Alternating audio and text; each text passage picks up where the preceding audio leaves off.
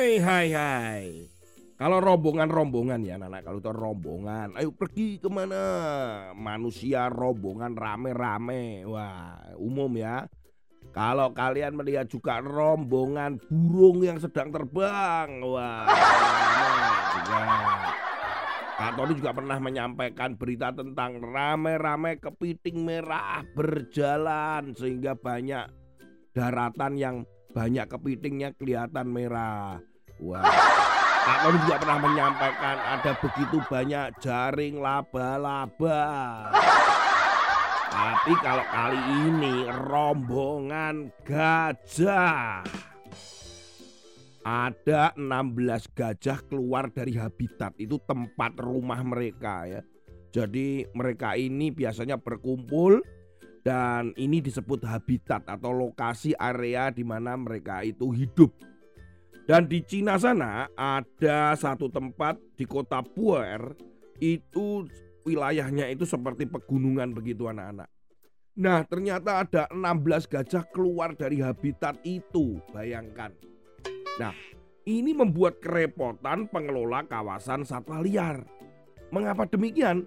Karena gajah ini berjalan rame-rame akhirnya mendekati kota Kunming yang saat itu ya jaraknya nih jaraknya Wah jaraknya 500 km dari habitat asal dari si gajah.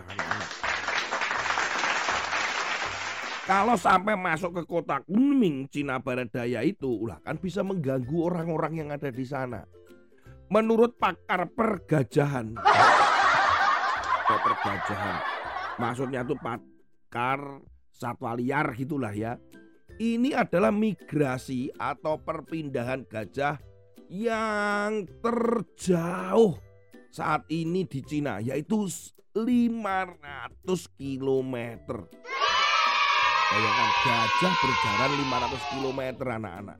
Ya kurang lebih hampir sedikit jarak antara Surabaya dan Jakarta gitulah. Wah luar biasa. Yang memang awalnya 16 gajah ternyata ada satu gajah yang kayaknya ngambek kemudian pulang kembali ke habitatnya di kota Puer tadi. Jadi tinggal 15. Nah, jadi ditinggal lah. Eh, bukan satu. Disusul oleh yang lain. Jadi dua gajah. Dua gajah meninggalkan rombongan kembali ke habitatnya. Tetapi yang sampai di dekat kota Kunming itu ternyata ada kurang lebih 15. Kenapa demikian? Ternyata ada gajah yang melahirkan di dalam perjalanannya.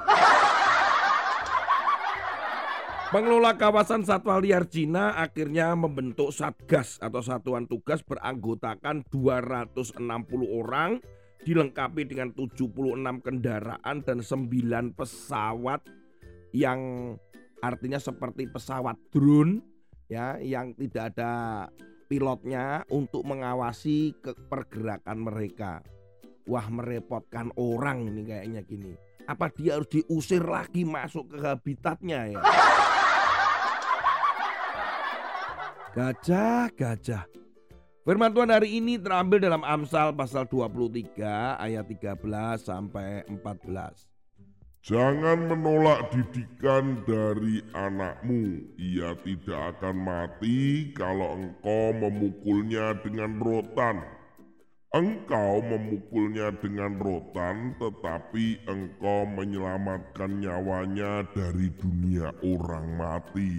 Ayat ini sebenarnya kan cocoknya buat orang tuamu ya, tetapi sebenarnya ini untuk kita juga sebagai anak-anak.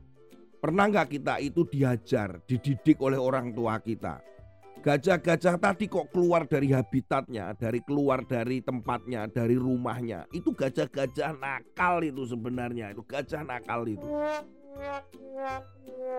Sampai akhirnya merepotkan orang. Lihat, kita ini juga seperti itu anak-anak. Seringkali kita itu berbuat hal yang salah, mungkin melanggar, Kemudian orang tua kita mungkin menghajar kita, marahin kita, bahkan menghukum kita. Kalau dikatakan di ayat ini di rotan. Rotan itu adalah seperti bambu tapi bukan bambu anak-anak.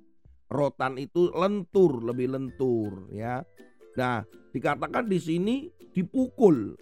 Anak-anak itu bisa dipukul oleh orang tuanya karena melanggar. Tetapi dikatakan bahwa itu tidak akan menyakiti atau membuat mati daripada si anak. Itu untuk masa depan, untuk keselamatan. Nah, sering kali kita juga mengalami itu, dimarahin. Atau mungkin kita mengalami yang namanya dipukul rotan. Kadang kita berpikir gini, mama sama papa itu jahat kak. Masa aku dipukul dengan rotan? Anak-anak, kita harus tahu bahwa semua yang dilakukan oleh orang tua kita itu bukan untuk menyakiti kita, tetapi untuk mendidik, mengajar kita supaya kita tidak seperti gajah. Eh, maksudnya bukan seperti gajah. Kita ini tidak melanggar atau itu untuk keselamatan kita, anak-anak. Kita ini dididik supaya kita itu hidup lebih baik, supaya kita tidak celaka, kita dijagai. Dan tentunya ketika orang tua kita itu mendidik kita mungkin dengan marah, dengan sanksi atau hukuman, bisa jadi dengan pukulan. Itu bukan untuk mencelakai kamu. Mereka itu dengan cinta. Supaya kita hidup kita itu dijagai, kita terjaga. Tahu mana yang salah, mana yang benar. Seperti gajah itu bagaimana cara mukulnya gajah? Kan lebih sulit itu. Ya, jadi anak-anak kalau engkau mengalami yang namanya pukulan, mungkin hukuman dari orang tuamu, jangan terburu-buru marah dulu. Terima kasih Tuhan sudah ada orang tua yang mengajar saya, mendidik saya supaya saya hidup saya lebih aman, lebih baik di masa yang akan datang. Begitu anak-anak. Tuhan Yesus memberkati sampai ketemu lagi. Kak Tony akan menemui gajah dulu. Eh, jangan menemui gajah ya. Sampai jumpa pada episode yang lain. Amin.